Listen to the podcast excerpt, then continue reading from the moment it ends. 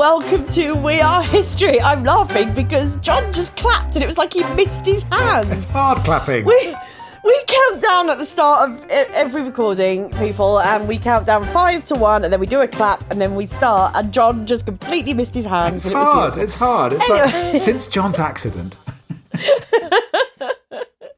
Anyway, welcome to We Are History Pod. I'm Angela Barnes. And I'm John O'Farrell. And uh, John, this history podcast, it's about world-changing events, right? We're not here Absolutely. for gossip or tittle-tattle. We don't go seeking scandal just for the sake of it. Absolutely not. but anyway, the book we both read for this one is called A Very English Scandal by John Preston. Yes, indeed. It was uh, recently adapted into a great TV series, uh, drama starring Hugh Grant. So you might have seen it. It's all about what is known as the Thorpe Affair, concerning the leader of the 1970s Liberal Party, Jeremy Thorpe. Yeah, so this story might not be as much of a historical backwater as some of our more eclectic choices, um, but we both felt it's such a fascinating and bizarre episode and so British Yes. um, that we couldn't really resist getting our teeth into it, could we? Absolutely no. So, um, who was Jeremy Thorpe? Well, he was an old Etonian, uh, of course. His father and grandfather had been Tory MPs. He made a decision to join the moribund Liberal Party, very much a declining force way back in the 1940s. But this meant a hard-working self-promoter like Thorpe could get a fairly long way pretty quickly. And at the age of 22, he was a parliamentary candidate in the Tory seat of North Devon. He kept plugging away there, and by 1959, he became the local MP, one of six Liberal MPs in the House of Commons at the time. I know, it's like, how do they dish out the jobs then in six? When you've got a party with six MPs, it's like, okay, so we're going to have uh, Home Affairs, Foreign Affairs, Treasury, Health, Education. Okay, well, I'll take those. It's not much better for the Lib Dems now, is it? No, what, have it's they got exactly the 12 thing, or something? At least they can all get there in one minibus, I suppose. That's, Yeah, you know, yeah. bright side and all that. But uh, old Thorpe, he cut uh, quite a distinctive figure. He was a snappy dresser, good at getting himself noticed.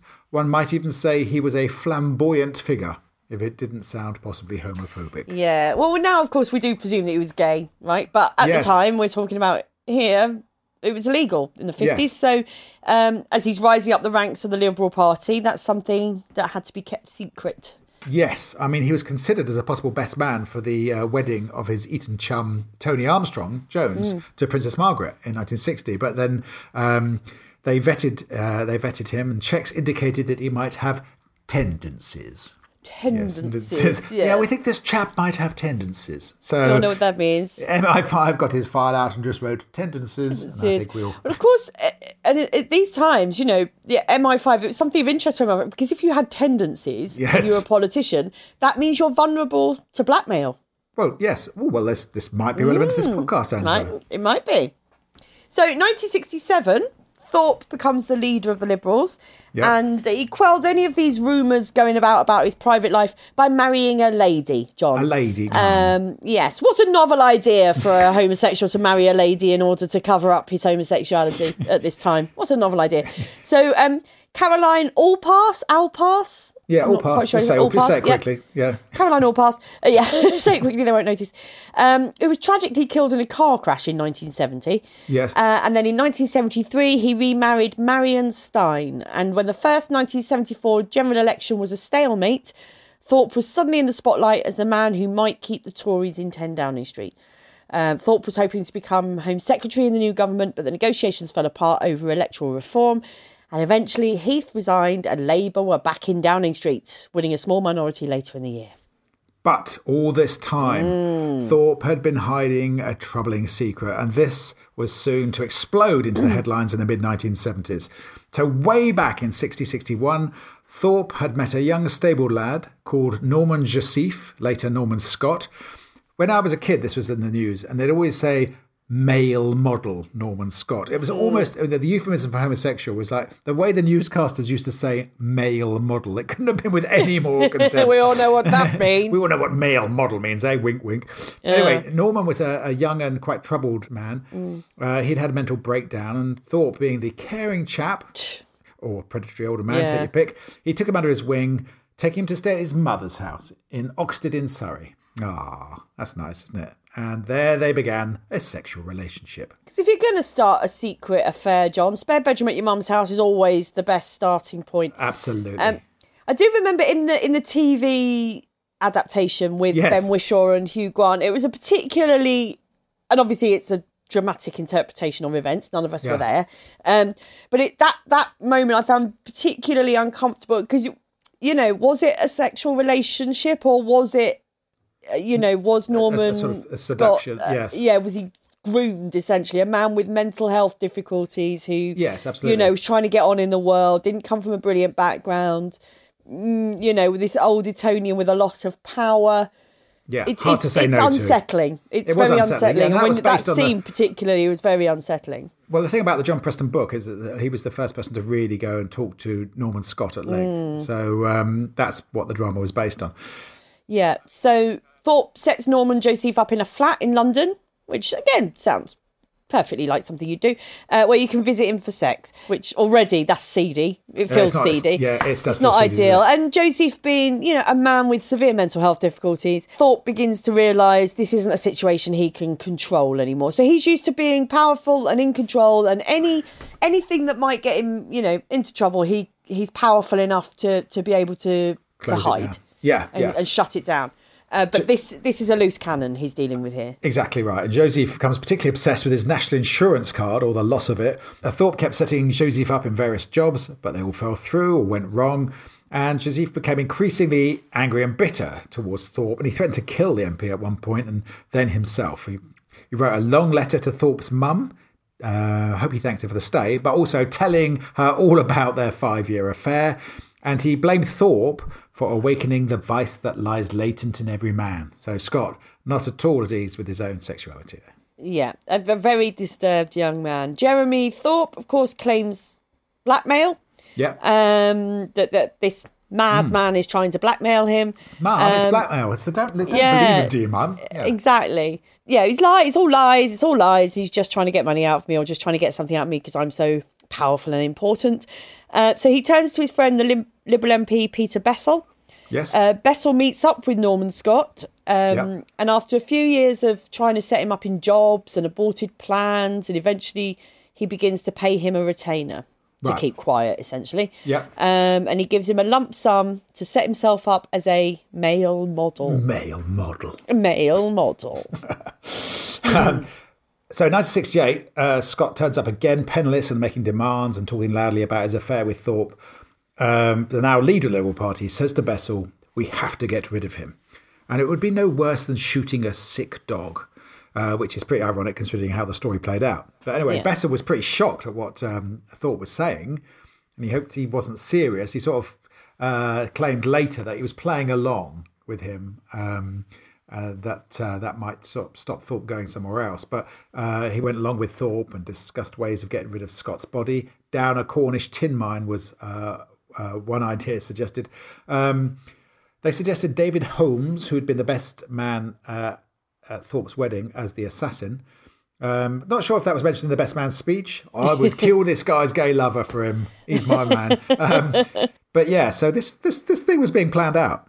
Yeah, and Bessell and Holmes, they later claimed that they carried on discussing the plans because if they refused, Thorpe might have gone elsewhere. So I suppose they, they're saying that their thinking was if he's talking to us about it, it's sort of safe. We can play along with it and go, yes, Jeremy, yes, we're going to kill him. Uh, and if we didn't, then he might go and seek someone else to help him. I think that's them covering their asses after the Oh, event. yeah, totally. There, there were there were embarrassing letters kicking about to Norman Scott from Thorpe that had gone missing, uh, including uh, some compromising photos. Politicians will never ever learn, will they? Don't- That if don't you write take, it down. don't write it down, and don't take photos of it because they will. they will Resurface later. It's like the back and bite Profumo thing, isn't it? Thorpe's nickname for Norman Joseph was Bunnies, and uh, Bunnies. As in little the- rabbits. Bunnies. Yeah, bunnies. And he wrote in the letter, "Bunnies can and will go to France. I miss you." It's not. It's not what something you say I to mean, a business a business acquaintance. You go, "Yeah, you got to come and fix those. Um, fix that contract we sorted out." Bunnies. this doesn't Yeah. sound right, does it? No, but also it's not, you know, laden with sexual explicitity, but No. yeah. Different time. Yeah. Different times. Um, so Norman Scott continues to lurch from crisis to crisis in his chaotic life. Yep, yep. Uh, he gets married, then separated, and he tells anyone who'd listen about how Jeremy Thorpe had ruined his life. But, you know, this is a man with mental health difficulties, Sure. chaotic life, you know, He's been exploited, you know. he's been exploited. But also, you know, do people believe him when he's banging on No, about I had an affair with that liberal leader? And then, of Yeah, course you yeah. did, dear. You Yeah, know, yeah, it, it, yeah. he wasn't a particularly credible. Um, No, he can't say he's helped himself a great deal. He went to uh, see a Liberal MP who was no friend of Thorpe's, and that prompted a secret internal inquiry within the party, uh, and uh, in which Scott was just dismissed as a sordid blackmailer and a crank, like you were mm. saying, Angela. So every turn, there's an establishment instinct to protect their own, even from non-liberals. So the mm. police had some compromising letters and had heard the allegations but kept them secret. The Tory Home Secretary knew about the allegations, did nothing. The Sunday Times had details but chose not to pursue them. Even the Sunday Mirror gave a cache of letters back to Thorpe. Um, mm. Though they did take photocopies, of course. It's almost like these old Etonians just protect themselves regardless, isn't it, Would- John? uh, uh, a cynic might say so. A cynic um, might say so. Now, uh, you mentioned that uh, Thorpe's wife was killed in a road accident. In in the book, Preston alludes to the possibility of suicide that she drove headlong into a lorry coming the other way because she discovered the secret scandal surrounding her husband and the fact that her whole marriage was based on a lie.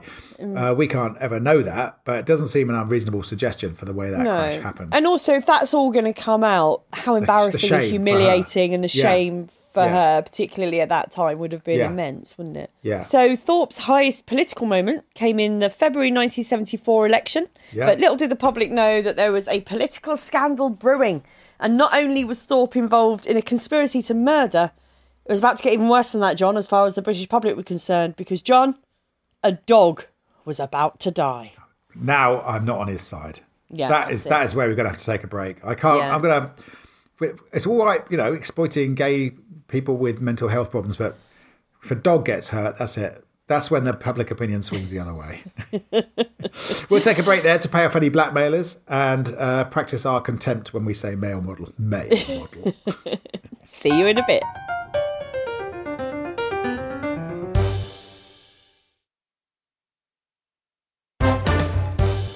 Hello and welcome back to We Are History Pod. Um, we are talking about the Jeremy Thorpe affair.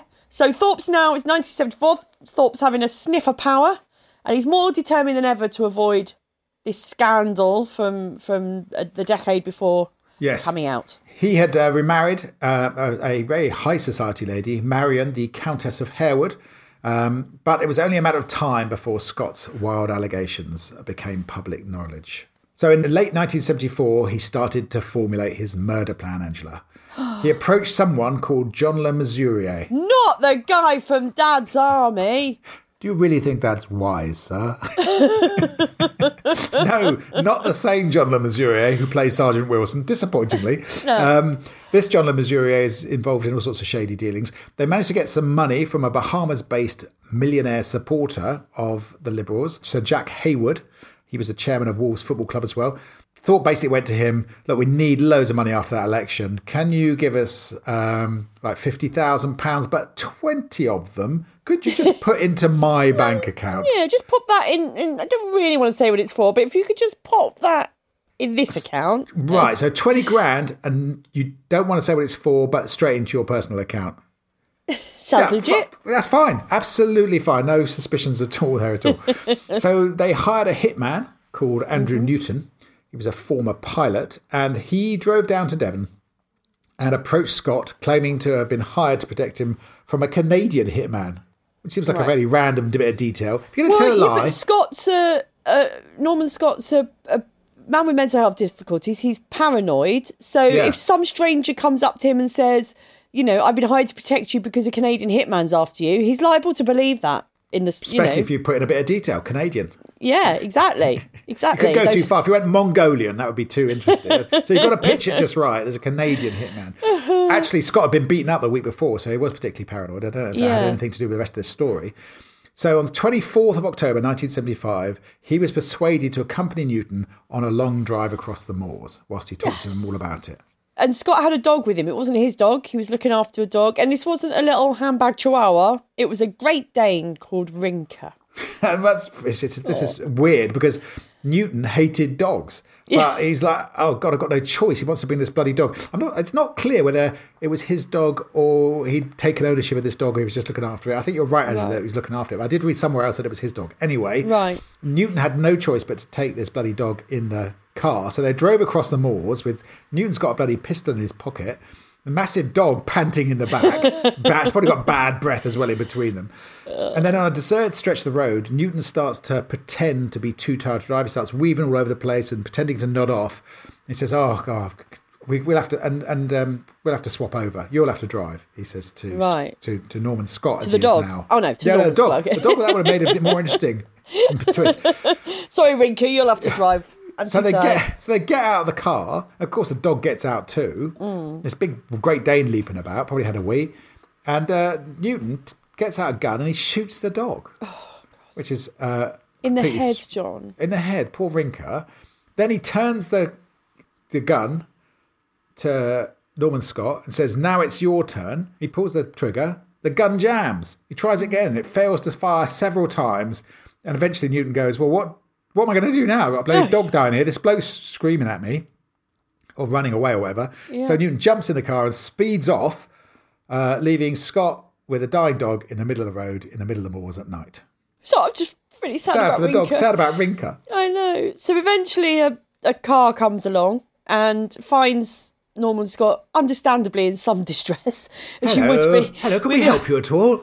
Yes, Jeremy Thorpe's tried to have me murdered, and the gunman only killed my dog. Oh, right, yeah, that, that makes sense. Yes, Um, of course. oh, we well, thought that was, we give you a thought that was probably it. Yes. yes. do, do you mind if we don't put the bleeding dead dog on the back seat? Um, yes. yes. So the so the police were notified. police were notified. Newton was tracked down because actually, um, although Scott was quite naive about getting into his uh, car and going with him, he was slightly suspicious. So he did make a note of his number plate and pass it to um, an acquaintance. Uh, I in think if you are paranoid, you know, Maybe you would. you do do things like that, don't Yeah, you? some justification. Let's be honest. Yeah. So uh, Newt was tracked down. He was arrested, um, but claims Scott was blackmailing him and that he'd just been trying to frighten him off. Hence the shooting of the dog. Um, he obviously uh, didn't let on about the deal with Thorpe's mate Holmes, and so uh, Thorpe was kept out of it for Yeah. the time being. And there were there were hints of this scandal waiting to break in Yes, um, yes. in Private Eye or Oh, that's right. Waugh. Oh, this is brilliant. Yes. Yes. My only hope is that sorrow over his friend's dog will not cause Mr. Thorpe's premature retirement from public life. That's a nice wink, wink, nod, nod from Mm, over it? on Waugh there. Um, sorrow over his friend's dog. Meanwhile, the Liberal Party uh, found out that 20 grand was unaccounted for because they found out how much Jack Hayward gave. Oh And, yeah, um, they put twenty grand in a separate. yeah, and so Liberal Chief Whip David Steel, who we all remember, urged Thorpe to resign the leadership. It's like, what is this going on here? In March 76, Newton was put on trial in Exeter, and Scott, you know, goes in the witness box and repeats his allegations about Thorpe. So this is now out in the public domain. Newton is found guilty of possession of firearms with intent to endanger life, gets two years, but he still doesn't grass up Thorpe. Wow. Um, all this time, Bessell, who'd been the uh, first person Thorpe had gone to, is no longer an MP. He's naffed off to California, but the Daily Mail are onto him. And he confesses that he had lied to protect his friend, um, and it's all starting to come out. So it's all try and- now, It's all it? unravelling. Mail, you know, is in the courtroom. Scott has said this stuff under oath. Bessell has said that he uh, lied to protect Thorpe. So what Thorpe does goes, I'll take control of this situation. I'm going to uh, arrange the publication of these letters that everyone is talking about in the Sunday Times, the ones that put me in the best light, and this will kill off the story once it's gone public. So he puts in uh, these letters, including the one that says, "Bunnies can and will go to France. Miss you." And thought, thinking, well, that'll get me off the hook. off the hook. But that's, I suppose, when you've been brought up in that, you know, that that you can get away with anything. Absolutely. Sort of, you know, why wouldn't he get away with it? He's got away with everything in his life up to this point. Um, But but the the British, British public, yeah, not as stupid as he thought. Like, eh, bunnies? What the fuck's that about? And Yes. uh, the move completely backfired because it's much too interesting and weird to kill the story off. You've got your the liberal leader going writing these letters to a man. yeah, saying uh, "Bun miss you, bunnies will go to France." It's like, hang on a minute, yeah. So Thorpe resigns as leader, uh, which actually did take the story sting out of the story for a while, and things Mm. went quiet until uh, the next year, in October '77. Uh, Andrew Newton comes out of prison, and then he sells his story, saying he'd been why paid wouldn't he? five. Yeah, he'd been paid. He's pissed off. Yeah. saying he'd been paid five grand to kill Norman Scott. So now finally, the police have to go, well, we have to follow this up. And there's an inquiry, and Thorpe, Holmes, and Deakin were charged with conspiracy to murder, along with John Le Mesurier. Do you really think that's wise, Captain Mainwaring? I mean, it's quite an unusual name, John Le Mesurier. It is. Quite, for the, the for two of make two them- of them. Yeah. Maybe yeah. it was the same one. Maybe it was. No, I don't. I don't mean that family of John Le Mesurier. We loved your Sergeant Wilson. Thank you. Yes. And now, in the still homophobic atmosphere of 1970s Britain, let's not forget, Yes. it's not like, you know, homosexuality Now. was legalised and then everybody was absolutely fine with it. Absolutely. Um, that's not what happened. Uh, the scandal was laced with, with delight that these homos have been caught getting up to no good. Absolutely. that's- I mean, back then, uh, uh, liberal equals homosexual was basically the essence of all the jokes told in schools and Mm. pubs around the country. There's I remember uh, going around my classroom. Do you hear about the liberal arrested at the airport? They found a full spot in his suitcase. Ha ha ha! Oh, and yeah. it's like, but even I, as a teenager, um, thought this was in a, hilarious. in a woolly lefty family. in a woolly lefty family, but it's still like uh, the covers of Private Eye were sort of homophobic. And, Yeah. you know, um, age 14, on our Christmas tree, I cut out the face of Jeremy Thorpe and put it on the fairy. And my parents thought this was hilarious. And all their friends went, Have you seen what John's done? It's so witty. He's made Jeremy Thorpe into the fairy on the tree. And it's like, Oh, that's so amusing. And now I'm ashamed of such homophobic sort of humour. But I was 14 and it was it was a different, Different time, times. Angela. Different times, John. Yeah, yeah. Hello, I'm Ros Taylor with news of Oh God, What Now, the politics podcast that's never going to leave its voter ID at home. On Friday's show, it's six months until the US election, and Donald Trump is stuck sitting on trial in a New York courthouse. Is he bulletproof, or can Joe Biden turn around the polls? In the second half, it's local elections week, but we've steadily taken power away from local authorities. What if we gave it back? And in the extra bit for supporters, is there a right level of ruthlessness in politics? That's Oh God, What Now? with me, Ros Taylor, Rafael Behr, Hannah Fearn, guest Nikki McCann Ramirez, out now, wherever you get your podcasts. So the preliminary hearing begins in Minehead in November 78. The papers were absolutely full of it. Yeah, I Bessell described the comment of uh, the shooting of a sick dog. Hmm. So that was all over the front pages because a dog had been shot, so it didn't help. Yes, of course. But his testimony uh, became tainted by the revelation he was getting 50 grand from the Sunday Telegraph for his story. Uh, Scott gave details of his seduction by Thorpe at Thorpe's mother's house and then described the killing of the dog and the gun pointed at him that failed to go off. This was all in the papers. It was dominating the news. And then the judge arranged the trial for uh, the Old Bailey. And uh, then there was a brief delay while there was a 1979 general election. And just to add uh, in, insult to injury, Thorpe lost his North Devon seat. Yeah, not helped, of course, by Auberon Waugh standing against him for the Dog Lovers Party. That's just What was his slogan? He had some brilliant slogan in it. Rinka Is is not forgotten. Rinka lives. Woof woof. Vote Waugh to give all dogs the right to life, liberty, and the pursuit of happiness. Yes, Auberon Waugh secured 79 votes. He really was the Count Binface of his day. He was. He's a weird bloke, Auberon Waugh, actually. I met him a couple of times. When I was writing on um, uh, Clive Anderson Talks Back, in the first series, we were so desperate for guests that we had Auberon Waugh as a guest on the show. And then we went to, I went to the, this little uh, club called the Academy, uh, where one of my mates was a member. I went in John, there. You're took- so establishment. I took I took Clive Anderson with me to have a drink there, and Auberon Waugh was sitting at the bar. It's his club, I think. And Right. um, Clive Anderson went, "Oh, hello, um, uh, Clive Anderson." He goes, "I don't think we met." And he went, "You were literally on my chat show on television." and he didn't remember meeting Clive, even though he'd been like a guest on his chat show. I thought, "Well, that's posh. That's really impressive." Love it. Anyway, the trial, that's enough. That's nothing to do with anything apart from Auberon Waugh. The trial began immediately afterwards, uh, after the election, I mean. The judge was Sir Joseph Cantley, who was incredibly biased towards Thorpe, showing his complete contempt for the prosecution witnesses like Bessell. Yeah. was he posh, John? It was posh. Yes, of course. Of course, he was biased towards Thorpe. Um, in his summing up, he praised Thorpe as a national figure with a very distinguished. I mean, John, you've totally written pubic record in your notes. Maybe it was a pubic record. I mean, yes, I'll say that again. Sorry, that's really That's quite funny, leave it in. Should we leave it in? All right, leave it in. Yeah. I think what you meant, John, was a very distinguished public record. Yes. Um, and said Scott was a fraud, a sponger, a whiner, and a parasite. Yeah, this is uh, this famous summing up was brilliantly satirised by Peter Cook for the Amnesty show. Is that the secret policeman? I think it might be the one that just preceded the Oh, Secret okay. Policeman's Ball. So I think it, they became that in like 81. This was 79. I've got an LP of it in, in my collection. I used to play it over and over again. But uh, the very first review of that show had said there wasn't much satire in it. So Peter Cook just went off and wrote this monologue, and it had this uh, brilliant take on the judges summing up. He actually, just before he went on, he said to Billy Connolly, "What's another euphemism for a homosexual?" And uh, Billy Connolly said, "Oh, here in Australia they say a player of the pink oboe." so, so, so he goes out there and he goes, "He was a sponger, a whiner, a parasite." A self-confessed player of the pink oboe. It was a masterpiece of parody, and uh, I sort of know it off by heart. But at the end, he goes, "And now it is the jury's duty to retire, as indeed should I, to find the defendant not guilty." So huge applause. But that's basically what happened. Yeah. God, after two days, jury acquits all four defendants. Yep. Uh, George Carman had defended Thorpe and destroyed the prosecution witness in the box.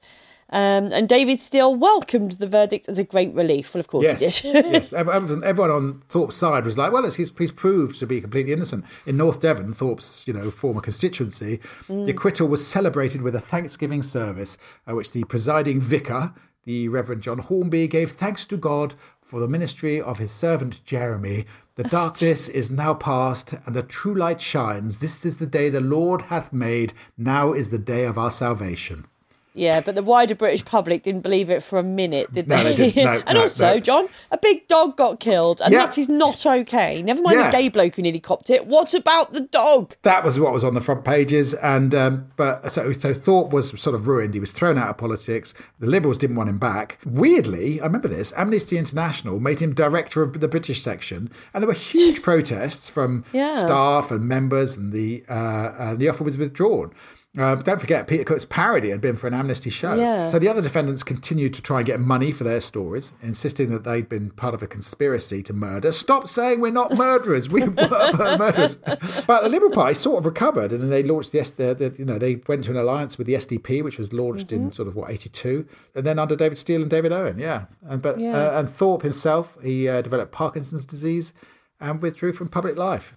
A generally disgraced figure, I think it's fair to say, despite his acquittal. Yep, dies in 2014, aged 85. Yes. And then John Preston's book, this one we, we based our, uh, our research on. This came out a couple of years afterwards, and I have to say it's a it's a it's a great read. Like yeah, his it's books. really good. I There's a new one on Maxwell, actually, ago, Robert Maxwell. yeah. I can't wait to read that. Yeah, do read the book and watch the TV series as well. It was re- The TV series was brilliant. Hugh Grant was a brilliant He was, he was a brilliant Thorpe. It was really amazing. good. Um, ben Whishaw played Scott, who was also brilliant, although uh, Ben Whishaw is also Paddington, so it was a little upsetting.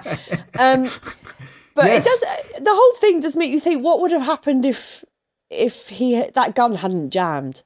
Absolutely. You I know, mean, would I- Thorpe yeah. have got away with it? Would Yeah, just who yeah, because knows? Norman Scott had been making all these allegations in Mm. public, you know, fairly liberally. So it might have led back to uh, Jeremy Thorpe at some point. But it's a lesson Yeah. on how the British establishment instinctively looks after its own, as we said. Even if you're Mm-hmm. a different political party, an old Etonian politician could literally get away with murder because the a- accusation came from a powerless outsider. Of course, that could never happen today, John. Never it? happen today, Never no. happen today. But the postscript, the postscript. Norman Scott is still alive, uh, still living in Devon, uh, with 70 hens, three horses, a cat, a parrot, a canary, and five dogs, John. That's what it says in Preston's book, which I Five think is. dogs. Uh, I hope he's uh, happy. yeah. Uh, And poor Rinka. I think we should dedicate this podcast to Rinka, Rinka the Great, the Great, Great Dane. Dane. who copped it in the middle of Bodmin Moor or wherever they were. Yeah. But yeah, uh, it's one of those great sex scandals that uh, sex and c- conspiracy to murder scandals, I should say. Mm-hmm. Um, and it came out of a time when it was still shameful, apparently, to be homosexual, and even people like me were happily making jokes about it in the playground. Oh, John. Angela, you weren't making jokes about it, were you? I wasn't, no, because I hadn't been born, John. All right. I was, what year was it? 74? Yep, two Yeah, years yeah. before I came along, Yeah, John. 76 actually, sort of when it came out. Oh, 70, oh, it was the year I was born then. So I was making jokes about it in the womb, John. That's what I Okay. was doing. There we go. Thank you all uh, for your lovely reviews we're getting on uh, on iTunes. It's, I mean, your- we obviously love reading them because it massages our ego, but That's also it does thing. help us, um, you know, get onto the iTunes pages and things. So do please give us five stars and Yes, yes. And this is there's a um, nice well chosen subjects, plenty of information, whatever your level of prior knowledge, without the somewhat patronising language often used by real historians.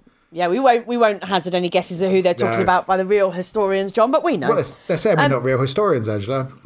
Yeah, how dare they, John? Okay, we'll catch you next week on We Are History, and keep sending your suggestions, your comments, and reviews. yeah, and, at uh, We Are History Pod on Twitter. Yeah, and um, We'll see you we don't time. bother with the other things. We don't bother with the Instagram and the Bebo no, we're on that, do we? it, but we don't. I don't. Yeah. But yeah, we'll catch you next time. See you next time. Bye. Bye.